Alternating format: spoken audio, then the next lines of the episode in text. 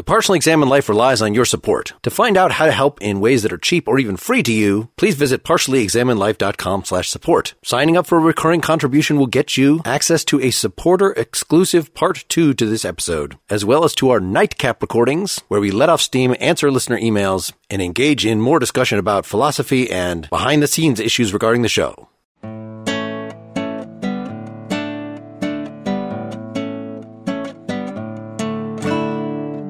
You're listening to The Partially Examined Life, a podcast by some guys who at one point set on doing philosophy for a living but then thought better of it. Our question for episode 252 is something like What's the relation of individual to society?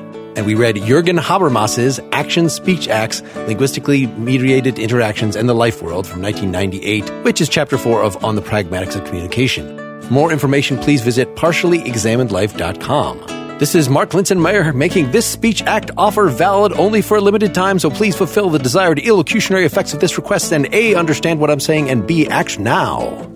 This is Seth Paskin hoping to come to some kind of rational understanding by the end of this episode.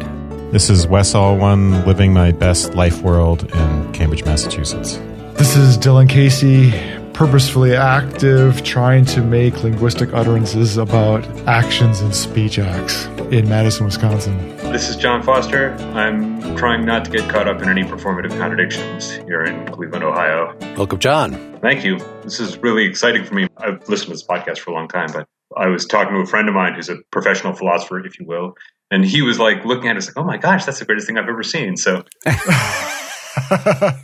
That's a good start, John. My fan quotient went up really high. Um, but Seth mentioned this to me. I was kind of excited for the reason that Habermas not only is a kind of interesting philosopher, just sort of generally, but as Seth will know, because we were undergraduates together, Habermas was like a really big part of undergrad life, which illustrates how weird Reed College was back in those days. There was a sort of Habermas faction, and um, it's it's weird to think about now. Like there was a kind of Foucault faction, there was a kind of a Habermas faction, there was a very strong analytic philosophy faction. One of the analytic philosophy people, who now is a philosophy professor at Oglethorpe, wrote in the student handbook a sort of introduction to what the kind of intellectual life of the campus was, and he accused us of staging Habermasses um, because we were Jesus. uh, such intense followers of Habermas. And also, you know, I also just, as an aside, will say that somebody once described me when I was an undergrad as the most engaging of the philosophy and engagement types, which I was sort of a compliment. I certainly took it as such. But people got very intense about it back then. I mean, this was 1987, Seven, eight, 88. yep. Yeah. Habermas was very fresh in the English speaking world. And, you know, how undergrads are of a kind of more bookish type.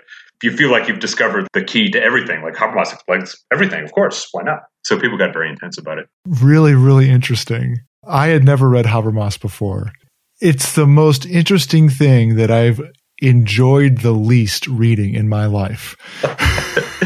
Yeah. And to hear that there was for a bunch of 18 to 20 year olds a Habermasian faction as opposed to a Nietzschean or a Schopenhauerian faction strikes me as really, really odd. It's a weird thing for sure. When you tell people about it, I mean, it sounds weird. Like I'm saying it now, and I'm like, wow, did that really, really happen? Oh, yeah, it did. The systematic, synoptic thing he's trying to do would certainly appeal to a person of a certain age. Sure. Would it be correct in characterizing this as the bridge between analytic philosophy of language, some of what we did with J.L. Austin's How to Do Things with Words, and then the stuff about how the subject and everything we think are part of the social web that we were seeing in Butler and, you know, we were rooting this in Lacan, but I, it makes a lot more sense to me being rooted in what we read today. I haven't completely connected the dots yet, but I'm a lot more comfortable with the idea that, yeah, human psyches are not just this separate little territory that's set against the world. We are embedded with the world because we are, I'm going to characterize this wrong, I'm sure, because he says we are specifically not just receptacles for linguistic ideas. It's more like society and the life world more generally, which we'll have to describe, are made up of the sedimentations of language. And that's what our heads are filled with, that the human personality, I think he says, is of a piece with that, is also a bunch of sedimented pieces of language, which it all sounds very weird. I put this question, even though this doesn't come up until the very end of the reading, as the relationship between the individual and society, because that's what really resonated with me as, you know, the entire life world, which we have to point back to our Husserl episode, the sort of everyday beliefs that underlie are just assumed in how we understand each other, how we understand the world, how we interpret the world, which is, of course, depending on the particular culture, the particular world you've grown up in, that we are of a piece with that. Yeah, I think that's really right. I mean, the interesting thing about Habermas, or I guess one interesting thing is is that he brings in a lot of different things. Like he's not quite, you know, some people sort of critically say, well, he's just philosophically syncretic or intellectually syncretic. But he says, okay, I have these problems. What are the tools that I can bring in to fix them? He's very aggressive about because he's come up in this Frankfurt school. He's a sort of latter progeny of the Frankfurt School, although his relation to them is not straightforward. You know, he says instead of let me just sort of look at the sort of narrow canon of European philosophy or what have you. He says, what can Max Weber, what can Talcott Parsons, what can George Herbert Mead, what can these other people offering us tools to look at the way that we relate to our world, specifically linguistically, but in a lot of different modes of action. So that's, I think, a really fascinating thing, but also a thing that makes him really difficult to read. If you're not used to the terminology of systems theory, if you're not used to the terminology that George Herbert Mead uses, I find myself still, and I've read a lot of Habermas over the years, going along and being like, wow, I'm two paragraphs removed now from the last time I understood what was going on here. I need to stop and go back because he uses a lot of terminology that's hard to parse and it's not straightforwardly within the sort of normal philosophical vocabulary. What's the problem for Habermas? Like, at least as far as we're concerned, What's the problem statement? What is it that he is trying to get at in the readings that we took on today? Which we should say that this is about a 40 page essay, which is a distillation of his earlier, The Theory of Communicative Action is this 1981 book, which is two volumes. I looked through it a little bit. It seems like all really intense wrestling with other thinkers. I wanted to just, oh, can I just add a chapter from this? Can I just add a few pages? No, it seemed like I need to know George Herbert Mead or something to appreciate what he's doing here. Whereas what we read, apart from some J.L. Austin and some other things that were building on that, John Searle, it was difficult, but at least it didn't rely on the intense knowledge of other thinkers to understand it. Yeah, that's a lot of what Habermas does if you want to talk about the philosophy of engagement, a lot of what he's done over the course of his career, which runs back into the late 1950s, is engage with other thinkers. And a lot of what he's tried to do is carried forward by the way he wants to engage with other thinkers. So if you look at his sort of larger philosophical agenda, it comes out of this Frankfurt School, very pessimistic take on the world, starting with Max Weber, who in the Protestant Ethic and the Spirit of Capitalism says, what is modern capitalist society producing? It's producing specialists without spirit, sensualists without heart, this nullity imagine Marx and their experiences with the rise of National Socialism. To say the problem with Western society, like Adorno says at the beginning of the dialectic of enlightenment, that reason has been over the long sort of history of Western civilization, Western society, supposed to set us free. But then he says in this very famous line, but the fully enlightened world is radiant in the sign of triumphant calamity. And he's writing this in the course of the Second World War. And what he's saying is that we've had this idea that enlightenment is going to fix us, that reason is going to fix us. And it turns out that reason can also be used to build a better gas chamber. And it's a very depressing prospect. The Frankfurt School are really bummed out.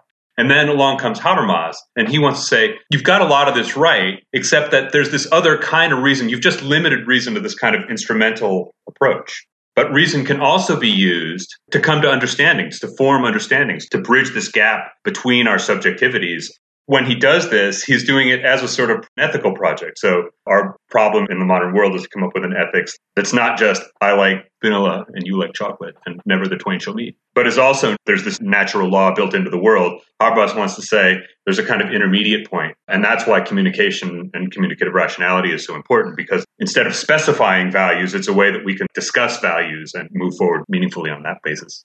Mark brought up this image that's at the end of the essay about a vessel. And it seems to me that what you just said, a way to distill the project is wanting to talk about being, talk about personalities, talk about society, avoiding the vessel and contained way of speaking about metaphysics, right? So it's a really hard problem to talk about how something is what it is based upon the constituents without resorting to saying it's a container of some sort. Aristotle has this problem talking about things. He has the problem because you always end up getting to say, well, people make up society and society is a bucket of people or something like that. And then you lay on interactions on top of them. But he wants to go full on and say that try to come up with a way of talking about these things where you fundamentally deny that container and contained way of speaking about things. And at the end, he's like, well, if I haven't convinced you, go read this other stuff. because I know this is hard. There's another characterization that came up in the reading John first suggested, which I think I was the only one intrepid enough to dig into. It's a series of responses by Habermas to his critics. There's a way you can cast the project as an attempt to find some kind of, I'm going to put it in scare quotes, universalizing ethics. So if on the one hand you have relativism, and if on the other hand you have ethics that appeals to a transcendental idea which divorces itself from the lived context. And you don't want to appeal to the transcendental ideal because it doesn't take into account any actual intersubjective action. And if pure relativism is just the subject drawn into themselves, he says, no, there's this mode of intersubjectivity, this life world. And there's a mechanism there which is not wholly subjective and it's not wholly transcendentally objective. That's the way we experience the world, frankly. And the mechanism by which we can then come to consensus to be able to agree on values and principles and so forth is what he's trying to lay out in his project. And that's at least how it came across to me at, at first glance. I was also wondering about the connection. We recently sort of revisited Merleau-Ponty in our policing episode with some more modern interpretations of him. The idea that there's something wrong with the objectivating mode of knowledge. In other words, the everything is an object. And this, of course, then creates this dualism of how do we bridge subject and object and how can we objectively know anything? And Merleau-Ponty is saying, no, no, there's this primacy of unthematized is that word Habermas uses. You know, and of course he's taking this from the same source that Habermas is, which is Husserl's idea of the life world. That there's this basic way of experiencing things that then, according to Merleau-Ponty, we abstract from that and create scientific languages. And that's what creates the illusion of objects. And of course, it's a very useful thing to talk about objects, to manipulate them, to do physics with them, but that we can't let that determine then, oh, well, we need a scientific ethics and somehow derive that from the abstraction of modern science that we've created. No, no, no. For ethics, we need to somehow go back to something that is unthematized, that is pre abstracted. And so it seems like Habermas is doing something similar, he references somewhere in passing here about how he doesn't think that the body is primary, you know, bodily ways of knowing things. It's language. It's the way language has been sedimented around us. I'd love to see those two guys debate or read something that fully connects the two because I feel like they're serving the same purpose in terms of getting past the ills of the modern age, but doing it in subtly different ways. Yeah, Habermas is, in one respect, very much associated with what's often referred to as the linguistic turn in modern philosophy. There's a, a, lot of dimensions to it, but is connected in very fundamental ways with a sort of move away from the philosophy of the subject. And all of these phenomenological thinkers, there's a whole sort of theme of embodiment that comes up through Husserl. I mean, Husserl has all those language classes about how it is that we know that we're standing up and how it is that we like perceive the furniture of the world around us. And then Merleau-Ponty, who takes Heideggerian phenomenology and says, well, what would it be like if we took Heidegger's phenomenology and made it about the body as opposed to being about being, which is not about the body, at least predominantly. But Habermas wants to say there's a kind of way out of the problems that we've been experiencing in political modern ethical thought that's not just a return to Aristotle, that's not just a return to the idea that ethics is a kind of I like this, and you like that, but that we can come together. I do want to mention too, and by way of apology, by the way, I'm not really a philosopher in a certain sense. I'm an intellectual historian. And a friend of ours, a mutual friend of Seth's and mine, asked me, who's a professional philosopher, what the difference was. And my take on it is that I never really care about who's right. But one way that this plays into this, I'm always kind of fascinated about sort of what the kind of historical coordinates of things like this are. I always think of Habermas as a species in a way of neo-Kantian in the following respect. One, he's got a great project that, you know, it's a brilliant idea, and maybe doesn't quite come off. In the same way that the critique of pure reason is a really brilliant, elegant way of trying to resolve the problem of how we relate to, of how our consciousness relates to the world. And he never gets over that sort of division between the noumenal world and us. But there's a way, I think, that you can read Kant pragmatically. That is to say, we don't have direct access to the noumena, But say the four of us undertake a project, we have to sort of collaborate communicatively about what the actual world is. And we can be wrong about it, but at a certain point, the rubber hits the road and we find out, oh, the chair is like this and not like that. And Habermas, in a way, is taking forward this idea. He's sort of saying, like, well, we can't necessarily know, like, what's ethically right in a capital R for everybody's sense.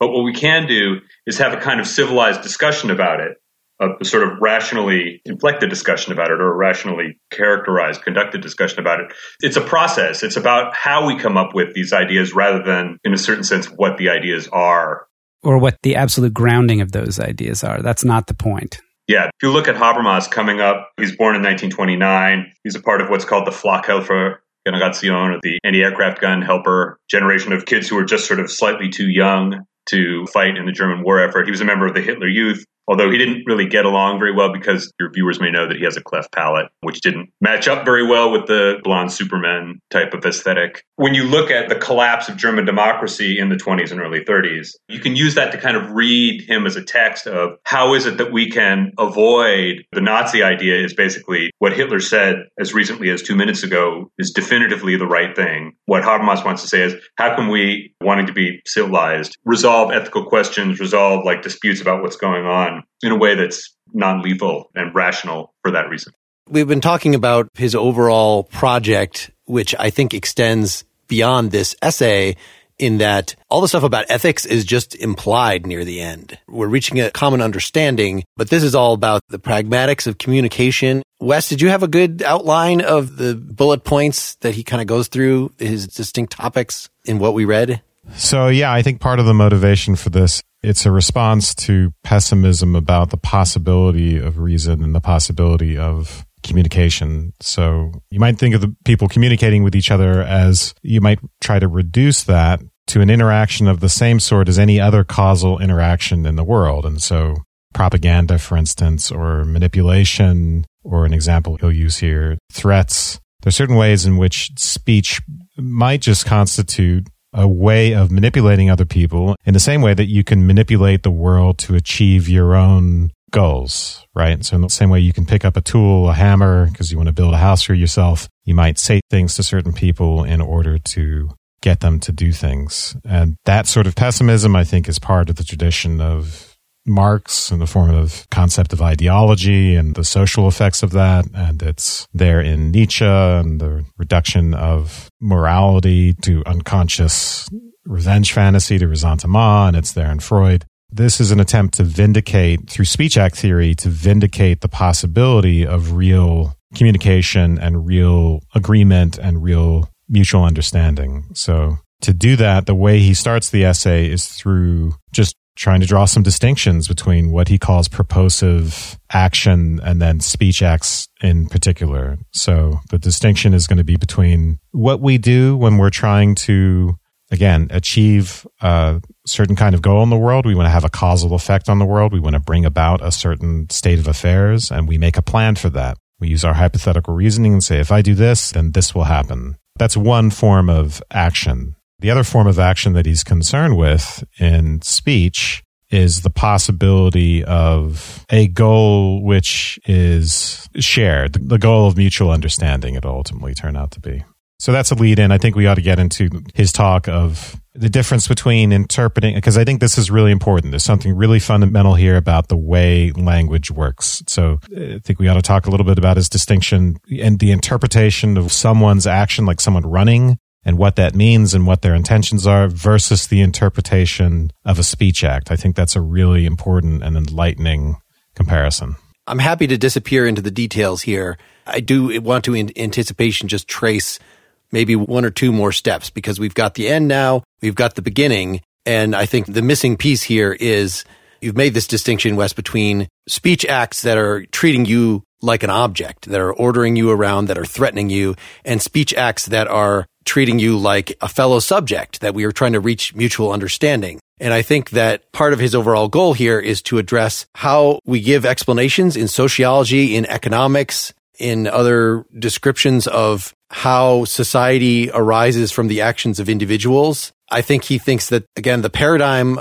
natural sciences approach, which is based on physics, is to treat the causal interactions between human beings as primary In other words, you could even go back to Hegel and say the original society is somebody clubs somebody else over the head is the master slave relation. It's not mutual understanding. It's me making you into a tool and exerting my will in that way. But according to Habermas, it's actually the other way around. We couldn't even have abusive uses of language if we didn't have the use, the actual intended use, which is forming a mutual understanding. That is actually the basic thing in all forms. Think about Kant. Lying is something that only as a concept makes sense if most of the people are telling the truth to each other most of the time. Then you can have somebody deviate that norm and lie. So you can't say that manipulation and lying are the primary thing and that, oh, there's this special kind of peace and love communication that emerges in certain cases when we've reached a certain level of enlightenment. No, fundamental to language is this other kind. So actually there's roots there of an ethical approach right there in what communication is. Right. This is reminiscent of Kant in the sense that there's a kind of transcendental argument here, which is that this movement towards understanding is a telos that's built into language, that the grounds for the possibility of language and communication are built on this movement towards understanding. So, Mark, I think that was a good clarification, but it also introduced a distinction that between different kinds of speech acts that might confuse the initial issue that Wes was trying to make, which is speech versus action. Habermas starts off the essay and he says, I observe a friend hurrying past at a run on the other side of the road. And then he goes on to say, the mere fact of her running on the other side of the road doesn't give me any idea about why it is that she's running. Could be because she's late, could be because she's running from a bear, could be because she's trying to get some exercise. And he says at the bottom of the first paragraph, non linguistic activity does not of itself afford us such an insight in any way. It does not of its own accord make itself known as the action that it is planned to be. And then he says, speech acts, by contrast, do satisfy this condition. So he's trying to make the point that the experience of the world as an objective thing, your subjective experience of the world as objects when you're just perceiving and there's actions happening, whether they're human actions or physical objects actions, there's no sense in which actions themselves give you any sense of their telos, as Wes said. So he says speech acts interpret themselves, they have a self referential structure. So since speech acts are performative, they announce what they are. They can do this correctly or they can do this in a shifty way or whatever. But the point is, is that speaking versus acting, speech brings with it its own announcement of intention and that it has an assumption that you are going to pick up on that intention in a way that action does not. So I think I just want to amend that a little bit we can do a little bit of interpretation of the intention of actions just through general context, right? So I might have enough context to know that she's hurrying down the street, the woman who's running. I might, if she's being chased by someone with a knife, I think that's a good reason to say that she's fleeing. But ultimately, to fully specify others' reasons for acting, we need not just that external context, but we would need access to intentions. So no matter how strong our inferences are, and we can make a lot of inferences, intentions are not something to which we have access by virtue of the observation of behavior. We have to be in language to do that. So language in a way does give us a kind of direct, non-inferential, non-interpretative access to people's intentions. And that's just because of exactly what you said Language announces its own illocutionary form. Its illocutionary form is contained within the semantic context of an utterance. So if it's a command or an assertion, those things are just built into the speech act in a way that hurrying or fleeing are not just built into the act of running. They're just not right there in it, but the illocutionary forms are right there in the semantics. So speech acts to kind of just do their so their own self commentary. They kind of have a meta commentary going on about themselves. This is the way that we can enter into what he calls the intersubjectively shared life world of a linguistic community. So without bringing in the element of speech specifically, although this is founded on speech, if you and I are engaged in some cosplay chasing and I have a knife and you are running, you know, or maybe we're being filmed. So we both know what we're doing then in this sense, I know your intention. you're fleeing from me, or maybe I'm the director and I'm still observing two people, but I don't know everything that's in your head. I don't know why you decided to show up and play this particular cosplay or being in my movie or whatever it is. But I know which move in this, I don't want to say language game because maybe you guys aren't talking at all, but I know your intention in playing this game. And that seems to kind of get at the distinction without even bringing in language. Are you just observing, you know, a scientific observer trying to figure out someone's motive? Or are you participating in an action that has been using speech in some way specified beforehand? You know, if not explicit speech, then, well, custom.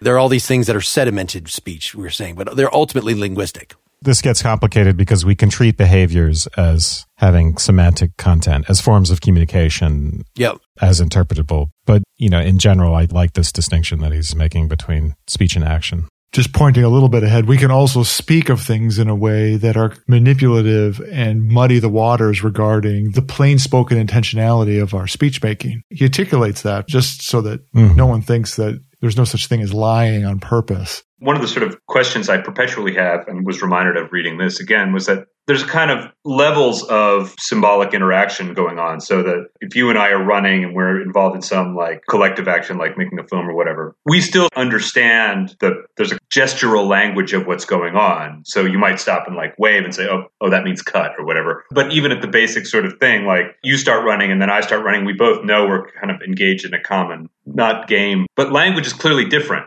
is it just a difference of degree? Or is there something built into the structure of speech acts that's a difference in kind than the kind of gestural language or the things we understand from common action?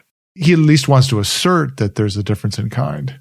We have to think of this in terms of whether we are engaged in a cooperative activity. So that's what the route that Mark took us down and that we're going down now when behavior can become more like language I think it helps here to think about the foundation of language, which is even in pointing, right? Pointing is, is a proto linguistic activity, which says just a lot about what language is. You don't have to say anything. And what's important about it is that there's shared attention, for one thing, right? We have the ability to attend to the same object in the world. But if I am to understand, you know, unlike well, there's controversies over whether dogs or chimpanzees, for instance, real, truly understand pointing because there's a controversy of the extent to which they can have a theory of mind, right? So if I'm to understand pointing as a form of communication, I have to not just be guided to the object that's being pointed at. I have to understand that there's another subjectivity over there who is also attending to this object.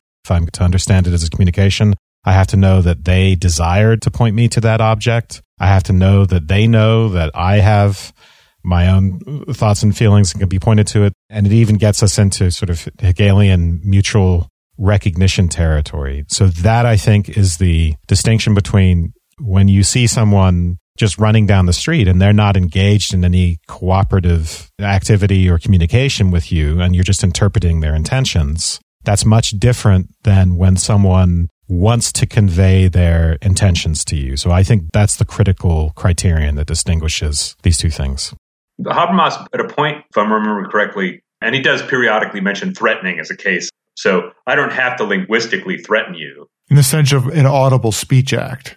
Right. And there's a sort of, once again, a kind of gestural language about it. But coming to understanding in language is primary, as opposed to sort of the other uses that you might make of it the lying, the pettifogging, the what have you. That I think is intrinsic to it too. One of the things that's definitive about it, that language is always implicitly about intersubjectivity in a way that you can move, you can do things with no cognizance of that any other person or any other that it would be perceived and that's fine. But even if you're just sitting there talking to yourself that's still a kind of ghost version of what language is really supposed to do which is to be a path from what's in my head to what's in your head. There's always another. There's always at least the fantasy of another. It makes no sense otherwise. So even when you're talking to yourself right you're communicating. And, and isn't this cash out in terms of sort of talking about the way reason works in these different spheres? So this action case, you know, where we're talking about observing someone running, I mean, that's part and parcel to scientific observation of the world. You don't have insight into the interiority And of course, it's useful to pick on a case of a person doing that running. You're trying to interpret it, but it's as a mode of inquiry and a mode of reason isn't any different than me watching a tree grow or trying to figure out how many electrons are in a benzene molecule or anything like that. And it comes down to what Wes was just saying that there isn't this communicative action going on, even really analogically. It's all interpretive. If there are intentions, they're always ascribed intentions. They're not spoken intentions that genuinely come out. And if even if you analogically talk about how the tree is speaking to you, it has to do with your interpretive framework that you have on what that tree is doing and that's communicating to you through yourself, as opposed to these communicative actions where there is a third thing that is this mutual understanding, this activity of trying to communicate that ends up being somewhere in the middle because you have another active reason going on that is categorically different than the kind of activity you're having with a tree or a person running across the street. Yeah. And I think even in the case of these examples of threats and deceptions, they're examples of speech acts which are more like forms of coercion and they don't rise to the level of seeking understanding. And I think in a sense, they're not even true communication, right? So if the woman running across the street is aware of you and she's trying to deceive you into believing that she's fleeing, for instance, or that she's late for an appointment. I don't think that rises to the level of, I don't know, I want to say true communication. I might be wrong about this, but it's, there's something radically different about it because for real communication to be going on, she would have to be, well, we'll get to some of these criteria involving validity claims and sincerity and all the rest of that stuff. Yeah, that's a whole different thing. Let me just read a quote from the text to close this out. So this is uh, page 219. We have distinguished speech acts from simple non linguistic activities on the basis of two characteristics. First, that the former are self interpreting actions with a reflexive structure, and second, that they are directed toward illocutionary goals that cannot have the status of a purpose to be achieved in an innerworldly way, cannot be realized without the freely given cooperation and agreement of an addressee and can be explained only with recourse to the concept of reaching understanding that is inherent in the linguistic medium itself. He goes into more detail earlier in 217 about all this stuff. So he's going to further give more distinctions between speech acts and non linguistic acts than the ones that we've already described. And those distinctions come down to the kinds of goals that those things are directed at. Reaching understanding on the one hand versus causal intervention in the world on the other. So he gives this ABC a few different criteria, one of which is just that unlike our action where we're intervening in the world, in language, we can't really separate means from ends. We can't talk about them apart from one another. And then secondly, and I think this is a, an important one we ought to linger on, is that to produce understanding in someone is not like causing something to happen. It's not like, okay, there's my hearer over there. There's the person I'm talking to, and I'm going to manipulate them. I'm going to cause something to happen in their head, right? I'm going to utter these things. I'm going to give them the stimulus and I'm going to cause this idea to appear in their head. That's not the model that Habermas likes. Then everything would be reducible to the other sort of action. Rationality has to be at stake. And so he'll say there's rationally motivated agreement or they have to agree of their own free will to a validity claim.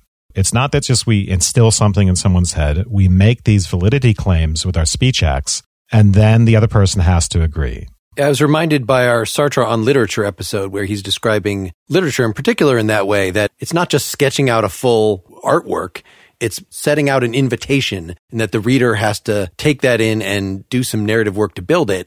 And Habermas is just saying it's not just the written word. It's all word. It's actually that way. Mm. I want to argue a little bit at that clean cut distinction that you just made between that if you're actually trying to cause an effect in the world, that that is pursuing instrumental reason. I think one of the great advances of this over Austin is that for Austin, in most of the book of how to do things with words, performatives are a special kind of speech act for him. And he sort of implies toward the end that even straight up assertions are also performing something but it's very unclear. And then we tried to do Judith Butler, who wants to use performative, you know, just in I dress a certain way and I'm performing. And it's really hard to connect that with what Austin says, because for Austin, a performative is like, I now pronounce you man and wife, or I promise to do this. And those kind of performatives, they are actually accomplishing something in the world. It's just that they are doing it in a special way. And I think actually it might be that I am in part causing a thing to jump up in your head when I make an assertive statement,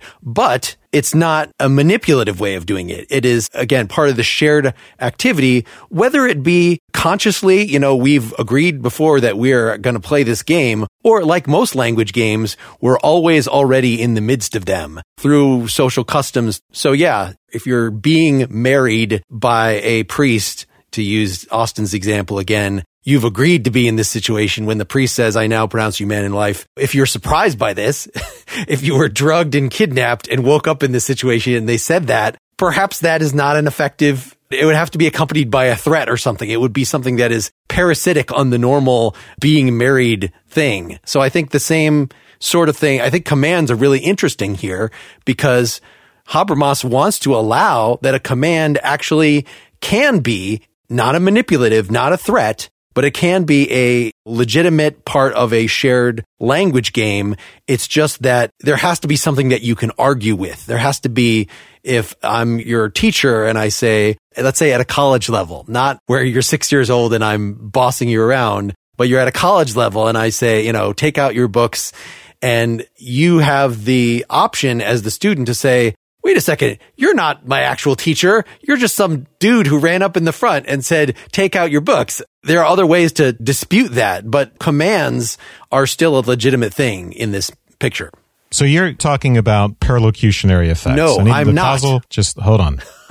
when people do things because of what you say, that's a perlocutionary effect. Let's go to section B on 218. The distinction is Habermas understands, and he goes into it in extensive detail on this, that by getting people's rational agreement, you can get them to do things. That's not the distinction. The point is that there's a difference between persuasion and manipulation. There's a difference between, say, a threat where because of external sanctions, I essentially force someone to do something, or where because of propaganda, for instance, I cause someone to believe something without their true rational assent to it. That's a kind of instrumental reason version of this where I'm conceiving of this as directly causing someone's mental states in a manipulative way versus getting their agreement first and then getting them to do something. So in 218 part B, the speaker cannot intend the aim of reaching understanding as something that is to be brought about causally because the kind of illocutionary success that goes beyond mere understanding of what is said depends on the hearer's rationally motivated agreement. The hearer must, as it were, of her own free will give approval to agreement on a matter by recognizing the validity of a criticizable validity claim. Illocutionary goals can be attained only cooperatively, and they are not, unlike causally produced effects, at the disposal of the individual participant in communication. So that's the distinction that I'm trying to get at. But that doesn't mention illocution versus perlocution. There's a place where he lays this down. Where's that like perlocution sub one, perlocution sub two, perlocution sub three? I mean, that's on page 223. So what's your understanding of perlocutionary effects? I thought he gave a pretty straightforward example of what he means by that. In a normal assertive sentence, you're entirely right. First of all, there's the locution, which he thinks we already know what that means. It's just like the meaning of the words, right? The locution. In other words, you don't know the context, you can still understand the locution. But to have something have a performative effect, there has to be a context. There has to be a speaker addressing another speaker. That's what Frege didn't understand, thinking that you can just have sentences in the abstract. Those would have a locution, but they wouldn't have an illocution. Right. Okay. So, so, but the illocution in a normal assertive speech act is just gaining the shared understanding. The illocution in a command is for you to, with understanding, knowing that you can say no, is for you to do the thing that I'm commanding. This is why I'm saying that there can be a causal effect in the world if that's what the act was designed to do, right? If you're only thinking of assertoric sentences, then you're right. Anything that you do based on, you know, if I say the cat is on the mat, what am I trying to do with that? It might be that you then kick the cat off the mat, but unless we were clearly in a context where oh, the cat's not supposed to be on the mat. Whenever I tell you that it's a command for you to get him off the mat, then that would be a perlocutionary effects. It is something that is just understandable. Maybe I also meant in informing you something. I hoped that you would take this action or something like that, but that's not the illocution. 223 will shed light on this because this is an important distinction we ought to, we all ought to agree on. So I have subsumed the understanding and acceptance of speech acts under illocutionary success. All goals that go beyond this are to be termed perlocutionary. I want to distinguish between perlocutionary effects, which arise from the meaning of, of the speech act, and perlocutionary effects, which do not arise as grammatically regulated effects, but occur in a contingent way, right? So if they can occur in a contingent way, that's like the threat.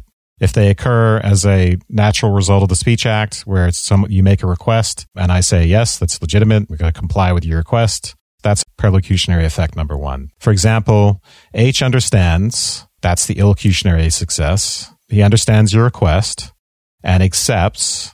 So there's the understanding and the acceptance of it that she give Y some money. H gives Y some money. That's the perlocutionary effect number one. And it gives pleasure to Y's wife. Perlocutionary effect number two. So when you make a request of someone, their understanding and acceptance of that is an illocutionary effect.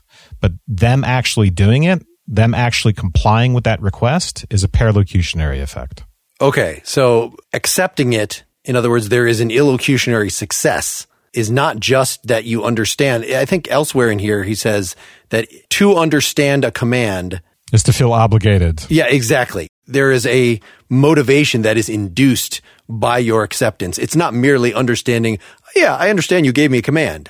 like that would be merely understanding an assertoric sentence. Yeah. My point is that he wants to think of that, whether he's right or not, he wants to think of producing that motivation in someone as a matter of their free assent not as something that you've just causally implanted in them. Yep. As I was reading the second section about strategic action versus communicative action, there's a kind of a Kantian dimension to it too, in the sense that, you know, Kant's position in the Groundwork, that we always have to be treating people from an ethical perspective always end in themselves as opposed to simply a means. And the distinction here, I think, is the same. The communicative coming to understanding in communicative action as opposed to strategic action plays out that same distinction. Although the question, and I think the sort of discussion of, of illocution versus perlocution here gets to this issue too, is can it be both? Or is there like a bright line distinction where can I both be trying to achieve effect X for my own purposes and also coming to using this sort of like understanding generating facility of language at the same time.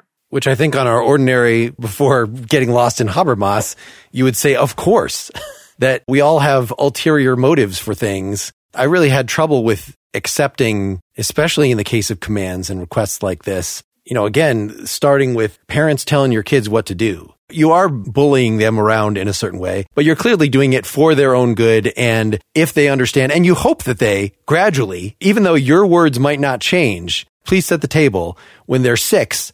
They're doing it merely out of being bullied around by the time that they're 10, let's say, or maybe, maybe 18. Let's be reasonably here. They rationally accept I'm a member of this family. I should do things to help out.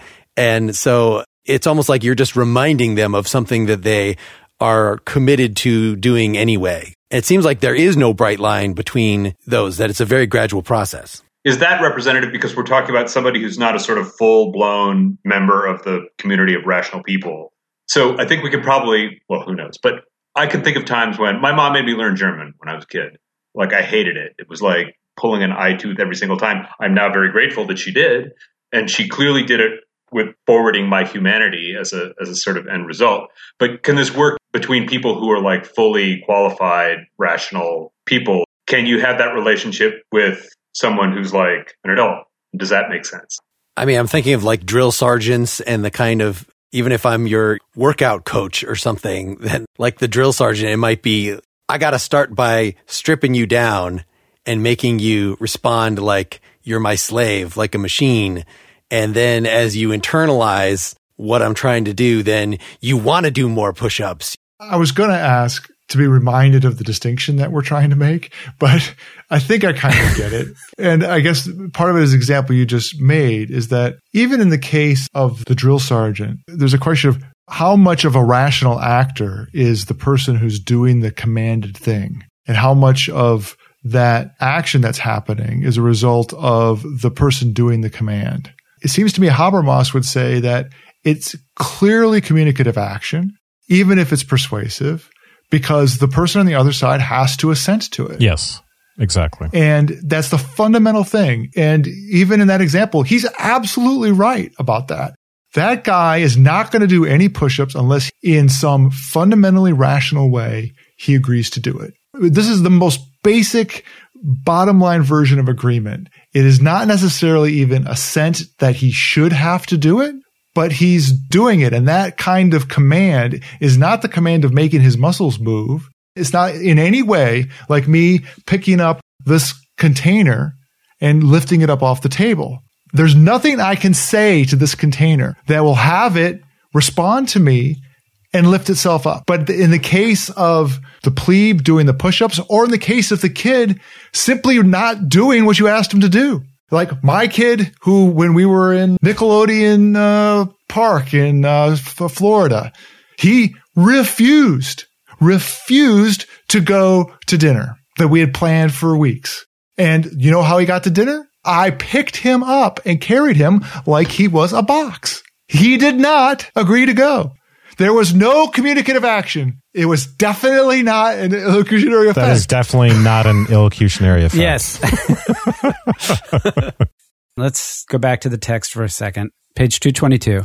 What comes about manifestly through gratification or threat, suggestion, or deception cannot count intersubjectively as an agreement. An intervention of this sort violates the conditions under which illocutionary forces arouse convictions and bring about connections. Because communicative action is dependent on the use of language oriented towards understanding, it has to fulfill more stringent conditions. The participating actors attempt to attune their respective plans cooperatively within the horizon of a shared life world, blah, blah, blah.